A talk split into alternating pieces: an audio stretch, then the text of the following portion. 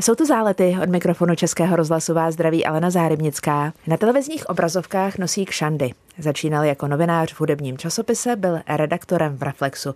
V Nové znělce jeho 12 let starého pořadu hraje Jan Saudek, Gabriela Soukalová, Jiří Strach či Anna Kameníková. A teď kromě téhle své show moderuje i nový hudebně soutěžní pořad Jukebox. Honza Dědek. Ptát se budu ve všech možných pádech, i na pády samotné, na scénáře ke 13. komnatám, i na komnaty samotné a také na knihy. Je to 22 let, co vyšly šrouby do hlavy, biografie skupiny Lucie, kterou Honza Dědek napsal. A ještě jedno téma. Karla se ptá, kdy půjde vanilka ven. Jak důležitá je to otázka, respektive jak důležitá je odpověď na tuhle otázku? Zeptám se už za chvíli. Jsem ráda, že nás posloucháte. Český rozhlas Pardubice, rádio vašeho kraje. Honza Dědek vystudoval stavební průmyslovku a letos je to akorát 30 let, co se stal redaktorem v časopise Rock a Pop. V pubertě prý miloval folkovou hudbu a trampoval. Dnes moderuje dva různé pořady v různých dvou televizích, sám sebe si zahrál v seriálu Skoro na mizině a jedenáct slov měla jeho role ve filmu Děti Nagána. Dobrý den, jsem ráda, že jste tu se mnou. Krásný dobrý den a moc děkuji za tak nádherný úvod, to jsem ještě nikdy nezažil. Však podobně mluvíte o svých hostech ve své show. Vždycky no. připravíte nějakou zkratku a vidíte na tom hostovi, jak se ošívá a čeká, co dalšího z vás vypadne. Čekal jste podobně? Čekal jsem a byl jsem překvapen. Všechno bylo naprosto správně, krásný, pospojovaný. Byste měla psát. Já? Myslíte, že by to šlo líp než ty předpovědi počasí? Já vám věřím, i když říkáte předpověď počasí. Eh, mluvila jsem o filmu no. Děti na Gána a říkala jsem, že vaše role měla jedenáct slov. Pamatujete si těch jedenáct slov? Eh, jelikož je to eh, necelý dva měsíce, tak nepamatuju. Mým partnerem byl Otakar Brousek a já jsem měl říct, on hraje veterináře a já mu podávám králíky, který on přišel nějak naočkovat a říkám, kolik to bude. On říká něco jako 200 korun, jako vždycky. Říkám, tady to je a tady pro mladýho něco a on chodí sázet na, na hokejová utkání. Nedal bych ta eh, slova dohromady, ale dal jsem z toho dohromady závěr, že herectví je těžká profese, obdivu všechny eh, lidi, co umí hrát a já to už zkoušet nebudu. Když jste usiloval o místo v časopise Roka Pop, přinesl jste tam recenzi napsanou na čtverečkovaném papíře plnícím perem, je to pravda? Je to pravda. Tak to byla doba bez počítačů, dneska to asi málo komu přijde normální, ale tehdy jsem vytrhl, jsem ještě studoval tu stavební průmyslovku, kterou jste zmiňovala a tam se používaly kostičkované papíry, byly předepsané nebo sešity, eh, protože se líp na to dělali nějaký ty plánky a tak jsem z toho vytrhnul uh, jednu stránku a tam jsem napsal plnicím perem, který jsem tehdy tak nějak jako uh, ze snobských důvodů používal, uh, recenzi na konzercí sester a donesl jsem to. Tak to jsem, bylo první, co jsem slyšel. Nás, pane kolego, příště, kdybyste mohl nastroje nebo něco takového.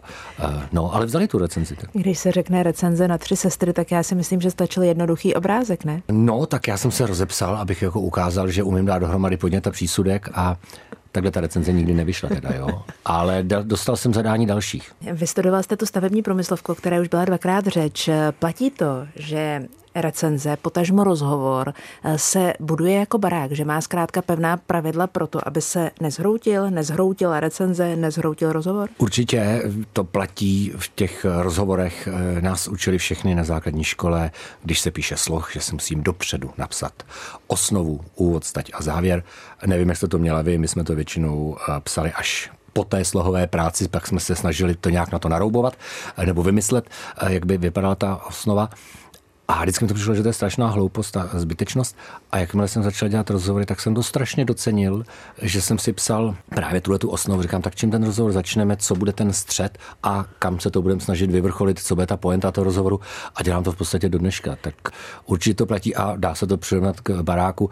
Já to tolik nepoužívám, protože jsem naštěstí nikdy žádný barák nepostavil, protože já jsem tu střední průmyslovou školu stavební čtyřletou studoval 6 let. Podařilo se mi zakončit eh, maturitou, ale s velmi odřenými eh, ušima a byl to omyl.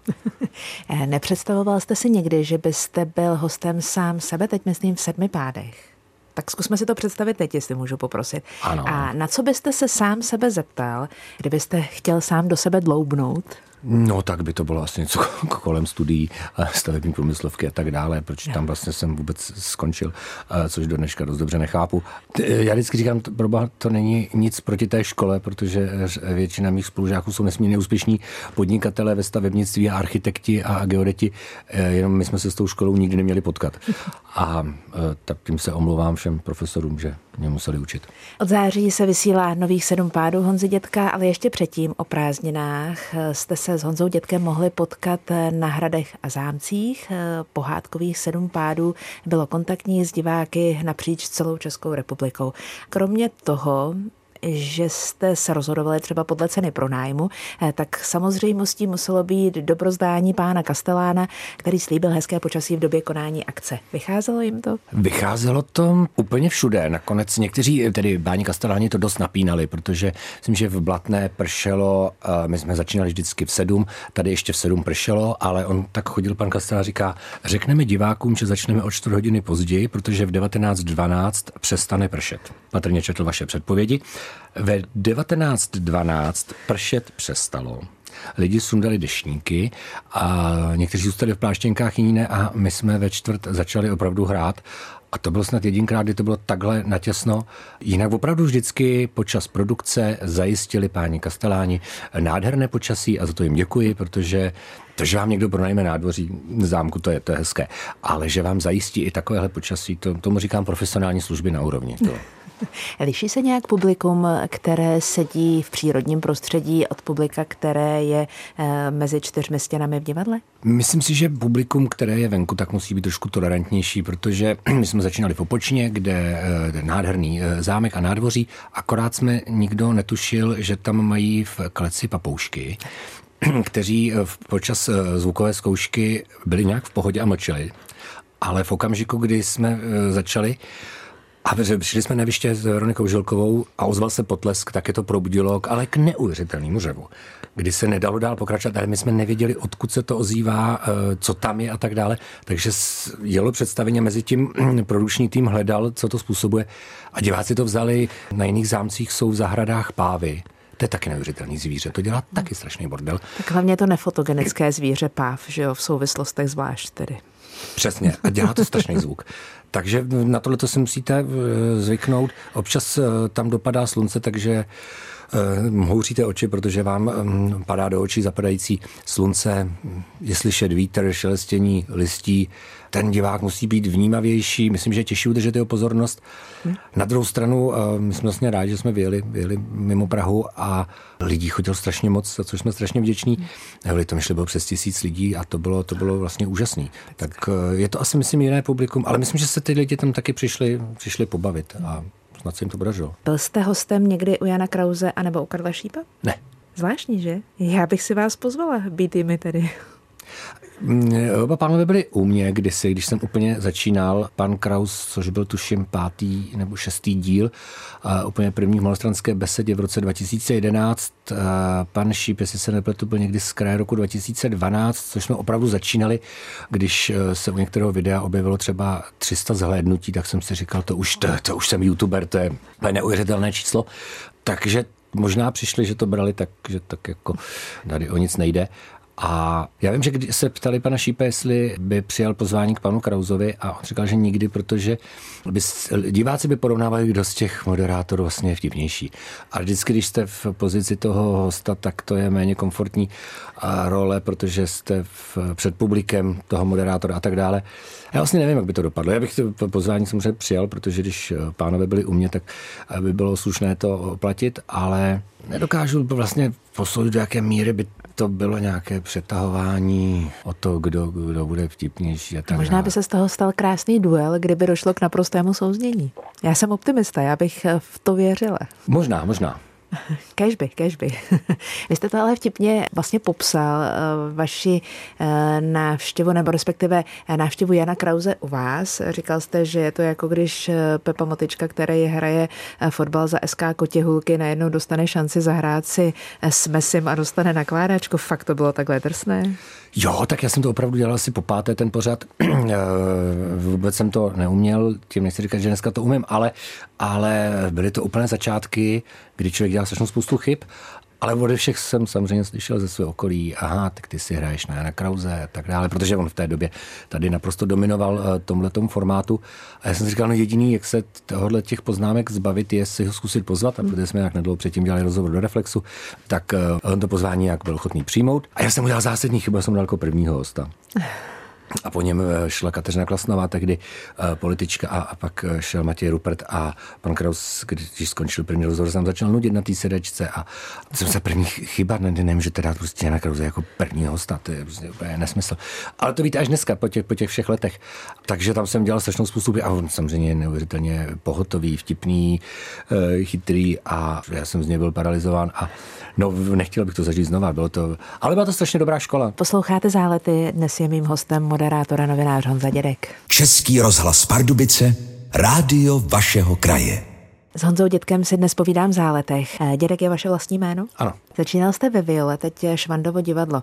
Bylo těžké loučení s Violou? Z Viola byla krásné divadílko. Tam, tam se vejde tuším 77 lidí a já jsem vždycky do Violy chodil strašně rád, protože tam sedíte u stolečku, můžete si na baru koupit dvojku vína a bylo to taková poetická poetické divadelko, kavárna, nevím, jak to mám, kabaretně to na mě působilo. Je tam miniaturní jeviště, jsem se, ale na druhou stranu se tomu říká malé národní, protože uh, ve Viole hrál snad každý, kdo někdy prošel národním divadlem, je tam krásná inscenace. A já jsem tam roky strašně rád chodil a tam mě právě napadlo, že pokud zkusit tenhle formát, tak uh, právě tady, a oslovil jsem tehdy paní ředitelku Miluši Vyklickou, a která mi tu možnost dala, za což jsem jí vděčný, tam to bylo krásné, ale je to malilinkaté. Je to k tomu, abyste si tam opravdu sedli za malinkým konferenčním stolečkem a nic více vám tam nevejde. Takže my jsme potom šli do většího prostoru, pak přes Palác Akropolis až do Švandova divadla jsme došli, kde je, nevím, 15krát, 20krát větší jeviště, než bylo tehdy ve Viole. Nejsou tam eh, židličky, stolečky, je to něčem jiné, ale můžeme tam nechat hrát velké kapely. Hmm. A to byl záměr a to byl důvod hmm. velké kapely. Když ještě malinko se vrátím k tomu vzpomínání. Četla jsem v jednom z rozhovorů, eh, jak jste popisoval, že v 90. letech otvíralo dveře cestu ke slavným kapelám, to, že jste byl novinářem z Česka, kde byl prezident Václav Havel. Kež by to platilo pořád, že? Kež by. Nemyslím si, že to je vzdychání za mládím, ale to, co se prožívalo v 90. letech, se myslím nikdy nevrátí, včetně toho zvuku Československa, posledně České republiky v zahraničí, kde když člověk přijel kamkoliv, tak eh, Československo sametová revoluce, Vaklav Havel, jak většinou říkali, někteří vzdělanější k tomu přidávali Franz Kafka, to otvíralo dveře, dveře všude, jenom si vemte, kolik eh, velkých osobností jsem zavítalo, kolik jsem chtělo přijet, protože Praha tehdy zkrátka eh, lidově řečeno byla in a to byly krásné časy, které už se nikdy, nikdy nevrátí, ale bylo to krásné. Vy jste si v devadesátkách plnil své sny, své novinářské sny. O deset let později jste psal Šrouby do hlavy, knihu o kap kapele Lucie. Byl to taky splněný sen jak jste se k tomu dostal? Já vlastně, přem... oni jsou možná splněné sny až takhle ex post, protože nás to tehdy ne, nenapadalo, že mě v 17 letech, když přicházela sametová revoluce a poslouchal jsem kapely jako Rolling Stones a Pink Floyd a, a Beatles a spousty dalších kapel, samozřejmě nikdy nenapadlo, že by bylo možné s Mickem Jaggerem nebo s Paulem McCartney mluvit. Jako za jsem byl přesvědčen, že je v životě neuvidím, ani ty jejich desky, že si tady nekoupím, na to, že, to, že bych proti ním seděl, to bylo naprosto science fiction. Takže nevím, jestli to byly sny, to, to pak na, a najednou se začalo stávat a e, někdo říkal, hele, tady bude volat Paul McCartney, na jaký číslo má volat, uděláte rozhovor, protože se chystá do Čech. Někdo říká, OK, tak ať zavolá, ale až, až po šest. Ne, teď si dělám samozřejmě legraci, ale to, když máte být v sedm večer doma, protože vám tam zazvoní, byl myslím na koncertu ve Španělsku, takže před koncertem vám zavolá Paul McCartney, zvednete a tady se Paul McCartney. Um, je to Honza? OK, je. Pole, co chceš. Ale ne, teď si z toho dělám legraci, ale tak samozřejmě to byl zážitek, já jsem se pak klepal ještě asi tři hodiny, když se tam ozve ten charakteristický hlas. Takže to bylo, to bylo krásné a ono to přicházelo nějak samo a stejně tak přišla ta knížka o Luci. My jsme se kdysi bavili s Michalem Dvořákem, že v eh, Anglii o každé kapele je spousta knih a já jsem říkal, to je zvláštní, vy jste velká kapela a o vás zatím nic nevyšlo, kdybyste byli britská nebo americká kapela, tak už těch knih máte 20 a je to zvláštní, že, že, že o vás nikdo nic nenapsal. A Michal se tak podíval a říká, tak napiš. A říkám, aha, eh, jako vážně? Říká, no, tak napiš. Tak já jsem pak řekl, dobře, eh, mám tři podmínky, vypnete si mobil, řeknete mi úplně všechno nebo odpovíte na všechno, na co se zeptám a pojedeme někam, kde budeme mít klid, protože oni byli strašně samozřejmě rozlítaný a dáte dohromady všechny čtyři. Bylo nemyslitelné a ještě jim do toho furt zvonili mobily. Netušil jsem, že eh, vyberou místo, kde, já jsem říkal, pojďme někam, kde není signál ideálně. Netušil jsem, že půjdeme na Kostariku, kde tehdy opravdu signál nebyl pro, pro české mobily, ale strávili jsme úžasných 4 eh, nebo 5 týdnů na Kostarice, kdy neměli kam utéct. Podařilo se tehdy tam vyspovídat, eh, nahrál jsem si tehdy ještě klasické kazety do diktafonu, asi, asi 10 kazet a No ale knížka vyšla, no, už je to 22 let. Od 18. září každou neděli večer od 20.15 můžete sledovat nový hudebně soutěžní pořad Jukebox Honzy Dětka, který prověří hudební znalosti našich celebrit, ale i ostatních lidí. A tolik se psalo v tiskové zprávě, teď je venku prvních pár dílů, tak co Honza Dědek říká o znalostech, hudebních znalostech našich celebrit i ostatních lidí? No tak on to má v první řadě pobavit. Ehm, vím, že jsme do první dílu docela obtížně scháněli listy, protože každý říká, ne, ne, já se nechci strapnit, to, je, to nic nepoznám, já nic neznám a tak dále. Nakonec eh, po prvním kole tomu většinou propadnou úplně beznadějně a říkají, no jdeme na další kole, pojď, pojď další, další ukázku dávej. Myslím, že to ty lidi baví. Zkrátka pouštíme ukázky z písniček a jde o to poznat, co to je za písničku, co to je za interpreta, kdo tuhle tu skladbu světovou přespíval do češtiny, doplňte chybějící slovo v textu, eh, typněte, ve kterém roce vyšla deska. Opravdu tam neřešíme žádné světové problémy. Tam jde spíš o to, že to ty lidi občas má pobavit eh, nebo já říkám rozšířit znalosti populární hudby, kdy jsme tam pouštěli, nevím, slavný, slavný hit uh, skupiny um, Opus Life is Life a otázka byla, kdo to přespívá do češtiny, tak všichni tak jako koukali, podobně jako teďkovi, říkali, no, tu písničku samozřejmě znám, že jo, a rakouská kapela Opus, uh, nebo přespívali to plavci. A tak takovýhle v, v, v, nějaký vlastně perličky tam zaznívají, jde o to si zasoutěžit, to je jediný účel toho něco jako starší generace pamatuje, videostop, kdy se hádali kufr. ukázky, kufr a tak dále. Tady to má pobavit a to se snad daří. Hmm, z toho, co říkáte, mi vyplývá, že jsme národ, který se rád hraje. To je za mě moc dobře. Určitě, já myslím, že my jsme strašně soutěživý národ. A co tak, eh, jak znám čísla různých soutěží, tak eh, sledovanosti podobných vědomostních soutěží, tak, takže rádi soutěžíme. Hmm. E, jako příklad byl doplňte chybějící slovo v písni a teď se tam rozezní písnička Já budu chodit po špičkách. Snad tě tím nevzbudím. Ano, ale první tam je zavři a jdi spát. Zavři oči. Správně, tak je tam zavři pusu, ale úplně všichni lidi, úplně všichni oči. vás uklidním, úplně všichni řeknou oči, protože jsme si v hlavě přetvořili, že přece když muž eh, ženě nebo dívce říká zavři něco a jdi spát, tak to budou oči. Přece ji rovnou nezavře, neřekne ano. zavři pusu. A já jsem se na to ptal eh, textaře Ivo Plicky, říkám, to je ale takový nepoetický. On říká, no už mě lezla strašně na nervy. Takže opravdu oni tehdy jako mu v hlavě si říká, už, už moč a jdi spát. A napsal písničku, kde zavři pusu a jdi spát. Nikdy tam oči nebyly, ale Úplně každý řekne, řekne zavři oči. Když obecně vezmeme teď naší hudební scénu, třeba to, co se odehrálo eh, za poslední rok, eh, půl rok, eh, co vás potěšilo a co vás mrzelo? Co mě potěšilo na české hudební scéně? Mě vlastně asi těší, já jsem dlouhou dobu poslouchal od kamarádů, co mají děti v pubertě, že jejich děti neposlouchají českou hudební, hudební scénu, že se vlastně česká hudba je trapná, pitomá, že vůbec jako to nemá úroveň. A já jsem si říkal, to je vlastně škoda, že, že neposlouchají českou hudbu ale teď jsem byl na několika koncertech. V září jsem viděl v autoaréně Miraj vyprodaná autoaréna, Rybičky měly 48 měly vyprodanou autoarénu, Pokáč měl vyprodáno. Tak si říkám, tak to asi nebude tak, jak to děcka proklamují, možná to je nějaká pouze trapný poslouchat českou scénu. Myslím si, že poslouchají i tady čím dál tím víc kapel, kteří jsou schopni i naplnit takovýhle prostor takže si myslím, že to vlastně s českou hudbou nevypadá tak špatně, jak by se zdálo a že se tady objevuje čím dál tím víc eh, zajímavých nových men a, a kapel, Pam Rabbit a uh, Match Match a další, uh, spousta zajímavé muziky. Já myslím, že to vypadá nadějně. Honza Dědek v záletech posloucháte spolu s námi na vlnách Českého rozhlasu.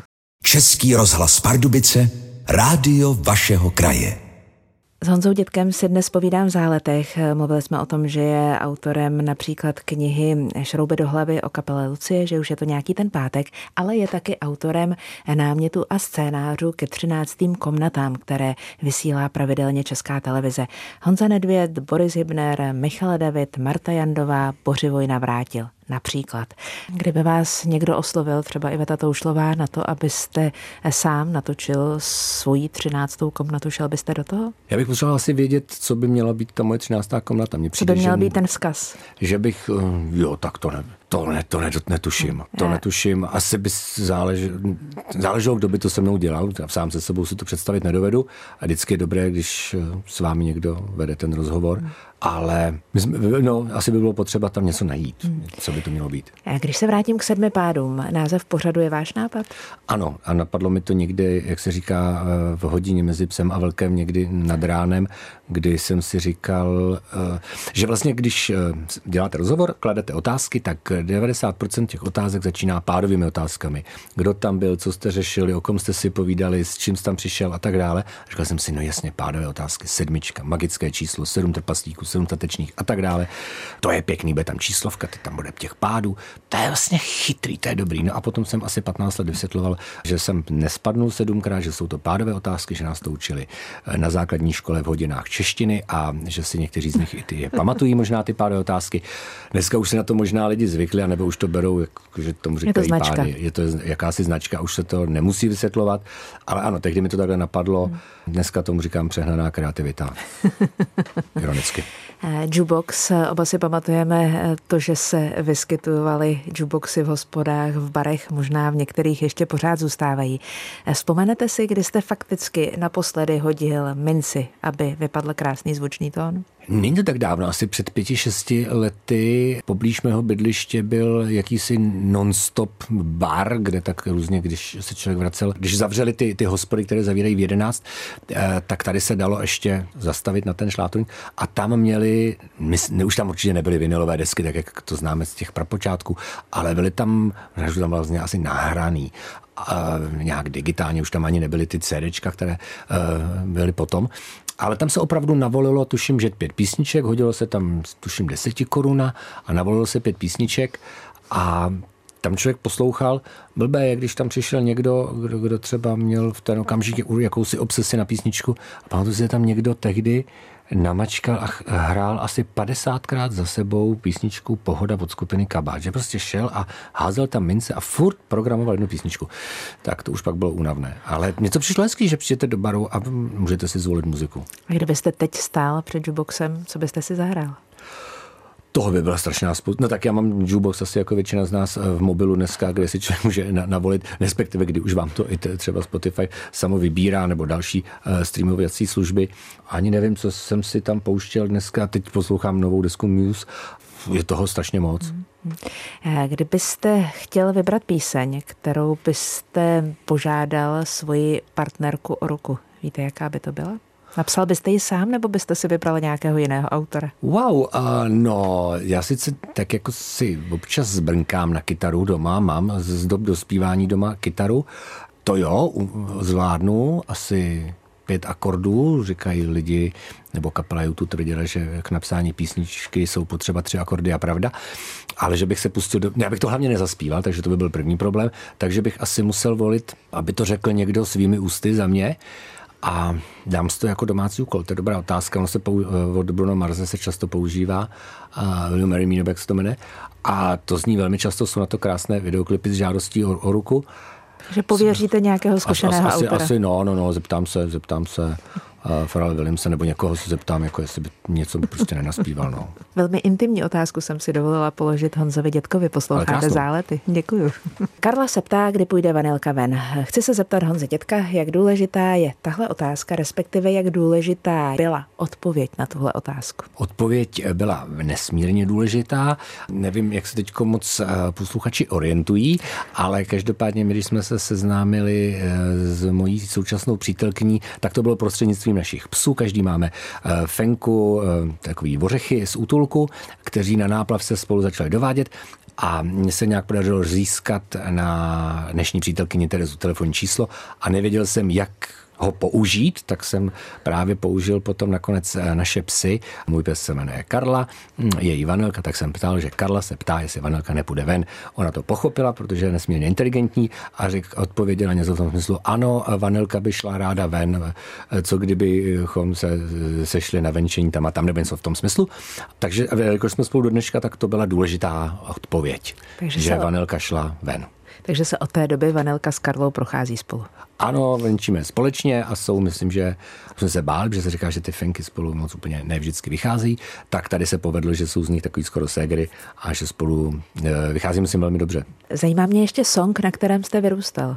A dospíval tedy spíš, možná, pokud je to přelomovější období. Asi dospíval. Jedna písnička? Těžké, těžké. Pro mě to byla strašně důležitá deska, eh, nebo těch alb samozřejmě bylo víc v tom, v tom formativním období, někdy těch 15 eh, až 16, eh, takže to bylo od, od folku, od, od brontosaurů, poutníků, přes punkové Clash po, po Pink Floyd, a, ale dlouhou dobu mě hodně držel album The Wall. Od Pink Floyd, to jsem, to jsem uměl na spaměť a to mě taky ten pocit eh, odcizení, izolace a té zdi, kolem, kterou člověk kolem sebe staví, tak ehm, to v těch 16, 17 jsem prožíval velmi intenzivně. To jsem měl pocit, že jsem ta hlavní figura z tohoto příběhu jménem Pink, tak to s tím jsem se hodně identifikoval. To mi přišlo takové, jo, v tom období ty rozervanosti v kapse ehm, knížky od France Kafky a do toho ty Pink Floyd, to, to bylo jako těžké období. Pak samozřejmě přišla eh, Nirvana, Nevermind, to bylo taky důležité album a spoustu asi dalších. Ale kdybych měl jmenovat jedno, tak Dual je asi hodně důležitá deska pro mě. Nesmíme nechat eh, ani štafetu otázek. Minulý týden tu byl se mnou ultracyklista, ultrasportovec Dan Polman. Já bych se Honzi Dětka rád zeptal, jestli má nějakýho vysněného hosta, řekněme z globálního celosvětového hlediska, který ho by rád eh, dostal do svého pořadu a ať ty mantinely nejsou tak malý, jako je země koule, tak ještě k tomu přidám časový měřítko a to že by klidně mohl pozvat i někoho, kdo už tady po ty zemi nechodí. Tak jestli někoho takového má a jestli by ho dokázal k němu třeba i něco říct. Já z těch, co, co už si pozvat nikdy nemůžu, určitě by mě strašně zajímal pan Jan Verich a kdybych mohl být eh, megaloman a pozvat si kohokoliv ze světa, tak si Paula McCartneyho, protože přijde mi, že tady asi není většího hudebníka a důležitějšího člověka pro hudbu, než je tenhle ten pán. Takže tyhle ty dva, kdyby mohli přijít, tak ten večer udělám jenom na dvou hostech a budu spokojený. Možná jenom na jednom. Možná jenom na jednom. a příští týden tu se mnou bude moje kolegyně z České televize, novinářka eh, Vendula Krejčová. Uvádí objektiv v České televizi, nejstarší cestovatelský magazín. No mě by zajímalo to, co řeším celý život v novinařině a v tomto příběhu to nabízí, jak těžký je být jako novinář objektivní. Geniální otázka pro Vendulku Krejčovou. Uslyšíme se v záletech příští týden. Já si velmi vážím moc toho, že jste přijal moje pozvání. Já jsem za to moc za ráda. Já jsem si to užila a protože hudba není vůbec pro mě silnou stránkou, přesto mě ovlivňuje jaksi podprahově. Tak jsem se dozvěděla to, co jsem potřebovala a teď už i vím, co budu poslouchat, až pojedu ze studia Českého rozhlasu. Díky za ten dobrý vliv, který na mě máte. Děkuji za krásné povídání a úžasnou připravenost. Takhle má vypadat profesionální novinář. Hou, Honza ne, Dědek, děkuji. krásné, děkuji moc. Krásnou neděli vám všem.